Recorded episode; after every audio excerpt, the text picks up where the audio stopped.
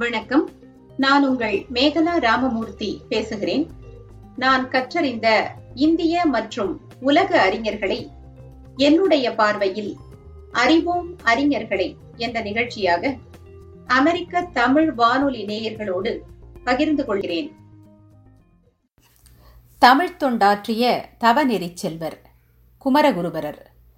தாமிரபரணி ஆற்றின் வடகரையில் அமைந்துள்ள ஸ்ரீவைகுண்டம் என்னும் திருத்தலத்திற்கு அருகிலுள்ள ஸ்ரீ கைலாசம் எனும் பகுதியைச் சேர்ந்த சண்முக சிகாமணி கவிராயருக்கும் சிவகாம சுந்தரி அம்மையாருக்கும் கிபி ஆயிரத்து அறுநூற்று இருபத்தி ஐந்தாம் ஆண்டு ஆனி திங்கள் திருவாதிரை நன்னாளில் திருமகனாய் தோன்றினார் சைவமும் தமிழும் தழைக்க வந்த அருளாளரான குமரகுருபரர் பிறந்து ஐந்தாண்டுகள் வரை பேசாத மூங்கை பிள்ளையாக அவர் இருந்ததனால் கவலையுற்ற அவருடைய பெற்றோர் அவரை திருச்செந்தூருக்கு எடுத்துச் சென்று செந்திலாண்டவர் சந்நிதியில் கிடத்திவிட்டு பாடு கிடந்தனர். முன்னியதை முடித்து வைக்கும் முருகப்பெருமான் அருளால் பேசாத அக்குழந்தை பேசும் திறன் பெற்றது. அம்மட்டோ பாடும் திறனும் பெற்றது என்கிறது அவருடைய வரலாறு. பின்னர் கல்வியில் நல்ல தேர்ச்சி பெற்ற குமரகுருபரர் கந்தர் கலிவெண்பா என்ற நூலினை முதலில் பாடினார். தாம் பிறந்த தலத்தில் எழுந்தருளியிருந்த கைலாசநாதர் மீது கைலை கலம்பகம் எனும் பிரபந்தம் இயற்றினார். ஞான சாத்திரங்களே அன்றி தமிழ் இலக்கிய இலக்கணங்களிலும் நல்ல புலமை பெற்றார் குமரகுருபரர். அதன் பயனாய் மீனாட்சியம்மை பிள்ளைத்தமிழ் மதுரை மீனாட்சியம்மை இரட்டை மணிமாலை மதுரை மீனாட்சியம்மை குரம் மதுரை கலம்பகம் திருவாரூர் நான்மணி மாலை முத்துக்குமார சுவாமி பிள்ளைத்தமிழ் சிதம்பர மும்மணிக்கோவை சிதம்பர செய்யுட்கோவை பண்டார மும்மணிக்கோவை காசிக் கலம்பகம் நீதிநெறி விளக்கம் சகலகலாவல்லி மாலை முதலிய அற்புதமான நூல்களை இயற்றி அன்னை தமிழுக்கு அணி செய்தார். குமரகுருபரருக்கு சிவஞான உபதேசம் செய்து அருளியவர் தருமபுர ஆதீனத்தில் நான்காம் பட்டத்தில் குருமூர்த்தியாக விளங்கிய திருநிறை மாசிலாமணி தேசிகராவார். துறவு நிலை அருள வேண்டும் என்று தம் ஞானாசிரியரிடம் குமரகுருபரர் வேண்ட அவ் ஆதீன மரபுப்படி துறவரம் மேற்கொள்ள விரும்புவோர் தல யாத்திரை செய்து வரல் வேண்டும். எனவே காசி யாத்திரை செய்து திரும்புமாறு குமரகுருபரருக்கு கட்டளையிடுகின்றார் குருமகா சந்நிதானம் தேசிகர் அவர்கள். காசிக்கு சென்று திரும்ப நெடுங்காலம் ஆகுமே என்று கவலைப்பட்ட குமரகுருபரரை நோக்கி சிதம்பரம் வரை சென்று வர பணித்தார் மாசிலாமணி தேசிகர். அவ்வாறே சிதம்பரம் சென்ற குமரகுருபரர் சிதம்பர மும்மணிக்கோவை சிதம்பர செய்யுட்கோவை முதலிய நூல்களை அங்கே இயற்றினார். அங்கிருந்து திரும்பியவர் பின்னர் காசிக்கும் சென்றார்.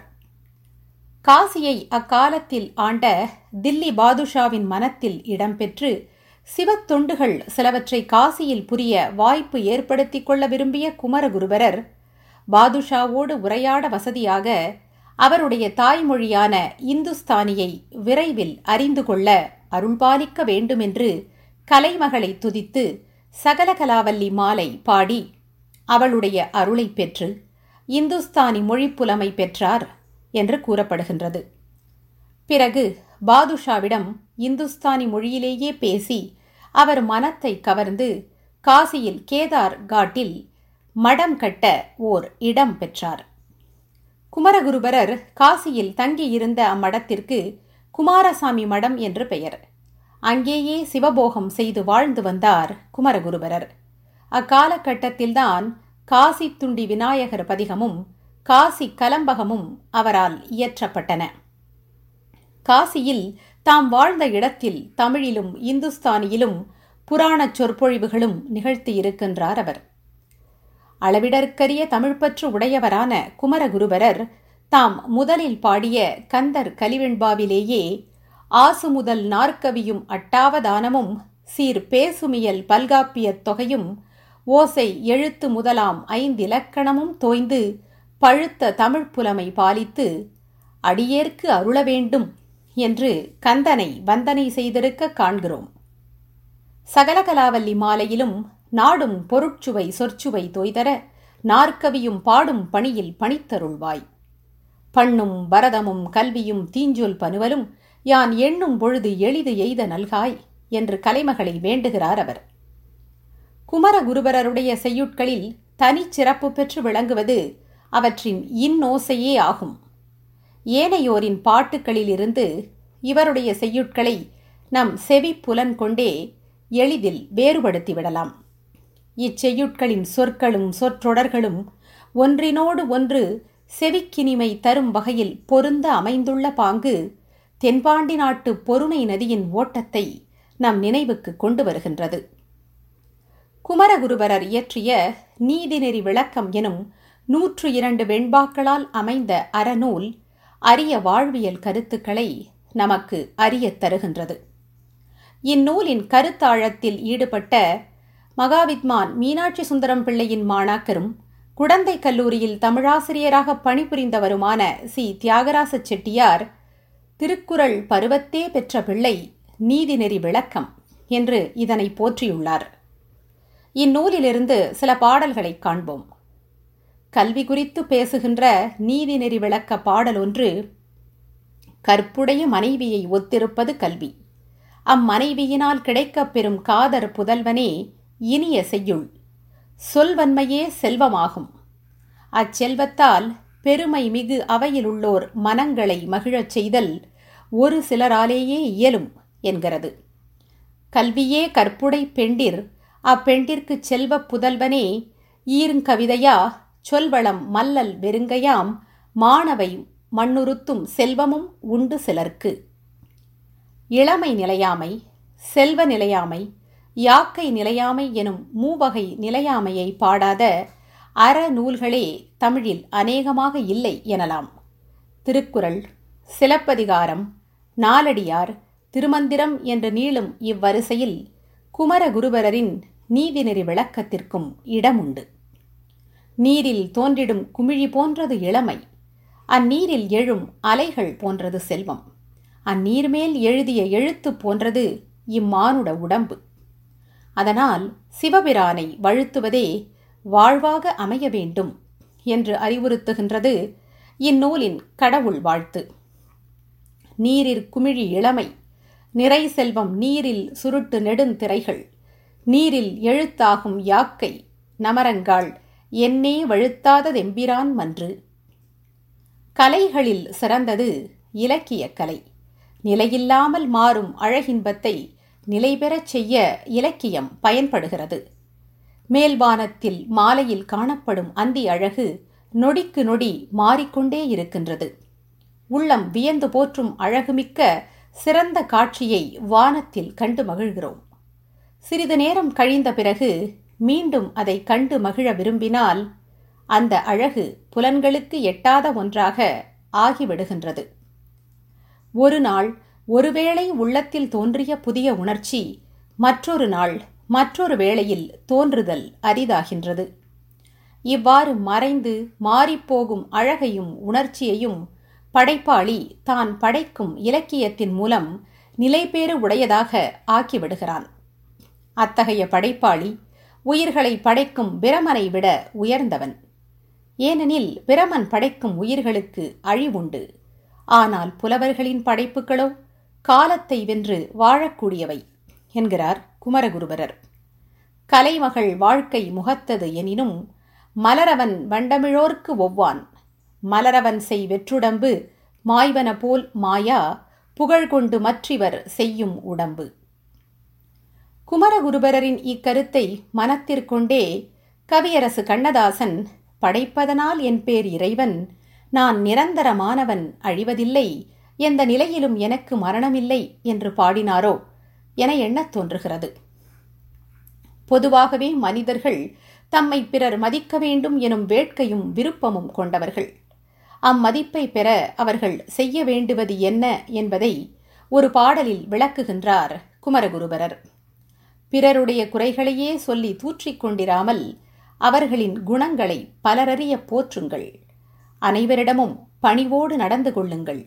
பெருமதிப்பு பெறுவீர்கள் என்பதே அப்புலவர் பெருந்தகை நமக்குச் சொல்லும் நல்லுரை.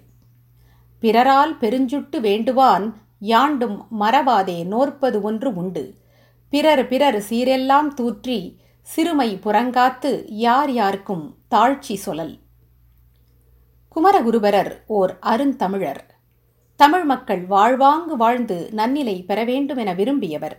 அதனால்தான் தம்முடைய நூல்களில் தமிழினம் ஈடேற்றம் காண்பதற்கு ஏற்ற உயர்ந்த அறக்கருத்துக்கள் பலவற்றை வலியுறுத்தியிருக்கின்றார்.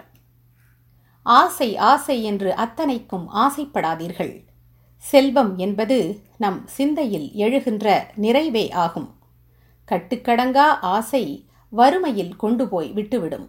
என எச்சரிக்கின்றார் தம்முடைய சிதம்பர மும்மணி கோவையில்.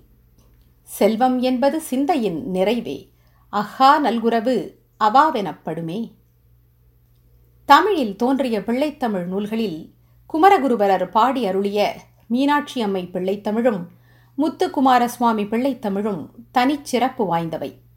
அதிலும் மீனாட்சி அம்மை பிள்ளைத்தமிழ் தெய்வ நலஞ்சான்ற தீந்தமிழ் பனுவலாகும். திருமலை நாயக்கர் அவையில் இந்நூலை அரங்கேற்றம் செய்த குமரகுருபரர் தொடுக்கும் கடவுள் எனத் தொடங்கும் வருகை பருவத்து பாடலை பாட அன்னை மீனாட்சியே சிறுமியாக வந்து குமரகுருபரரின் கழுத்தில் ஓர் முத்தாரத்தை அணிவித்துச் சென்றாள் என்று சொல்லப்படுகிறது. அப்பாடல் இதுதான். தொடுக்கும் கடவுள் பழம்பாடல் தொடையின் பயனி நரைபழுத்த துறை தீந்தமிழின் ஒழுகு நறுஞ்சுவையே அகந்தை கிழங்கை அகழ்ந்து எடுக்கும் தொழும்பர் உளக்கோயிற்கு ஏற்றும் விளக்கே. வளர்சிமைய இமயப் பொறுப்பில் விளையாடும் இளமென் பிடியே. எரிதரங்கம் உடுக்கும் புவனம் கடந்து நின்ற ஒருவன் திருவுள்ளத்தில் அழகு ஒழுக எழுதி பார்த்திருக்கும் உயிரோவியமே. மதுகரம் வாய்மடுக்கும் குழற்காடேந்தும் இளவஞ்சிக் கொடியே வருகவே. மலையத்துவசன் பெற்ற பெருவாழ்வே வருக வருகவே. குமரகுருபரரின் இறை கொள்கையை பொறுத்தவரையில் அவர் சைவ சமயத்தில் பற்று கொண்டிருந்த சிவநெறியாளராக இருந்த போதிலும் பிற கடவுளர்களை புறக்கணிக்கவோ பழிக்கவோ இல்லை. ஒரு கடவுள் ஒரு மொழி ஒரு கலை ஒரு நாடு என்னும் வரையறையின்றி பல கடவுளரையும் பல மொழி கருத்துக்களையும் பல கலை செய்திகளையும் பல நாட்டு வர்ணனைகளையும் இவருடைய செய்யுள்களில் காணுகின்றோம். நம் நாட்டின் தென் திசையில் உள்ள திருச்செந்தூரையும் வடநாட்டில் உள்ள காசியையும் அவர் பாடுகின்றார். தாம் பிறந்த பாண்டி நாட்டையும் தம் குருவை பெற்ற சோழ நாட்டையும் வாழ்ந்து வந்த கங்கை கரையையும் வர்ணிக்கின்றார். சிவபெருமான் முதல் கலைமகள் வரையுள்ள தெய்வங்களை பாராட்டுகின்றார். இவற்றால் இவர் யாதும் ஊரே யாவரும் கேளிர் எனும் உளப்பாங்கோடு விரிந்த உலகியல் அறிவும் பெற்றவர் என்பது தெற்றென புலனாகின்றது. இவ்வாறு தாமிரபரணி ஆற்றங்கரையில் பிறந்து வளர்ந்து வைகை ஆற்றங்கரையில் வாழ்ந்து காவிரி ஆற்றங்கரையிலும் கங்கை ஆற்றங்கரையிலும் மடம் அமைத்து தமிழையும் சைவத்தையும் தழைத்தோங்கச் செய்த பதினேழாம் நூற்றாண்டின் பெரும் புலவர் குமரகுருபரர். இல்லற வாழ்வை துறந்த போதினும் தமிழை துறக்காத தகைசால் பெருந்தகையான அவர் இறுதியில் கங்கையாற்றங்கரையில் இறைவனடி சேர்ந்தார். சொற்சுவையும் பொருட்சுவையும் தெவிட்டாத அருட்சுவையும் சிந்தை மகிழும் இன்னோசையும் மிளிரும் அத்தவநெறிச் செல்வரின் அருந்தமிழ் பனுவல்களை தமிழர்களாகிய நாம் படித்து பயன்பெறுவோம்.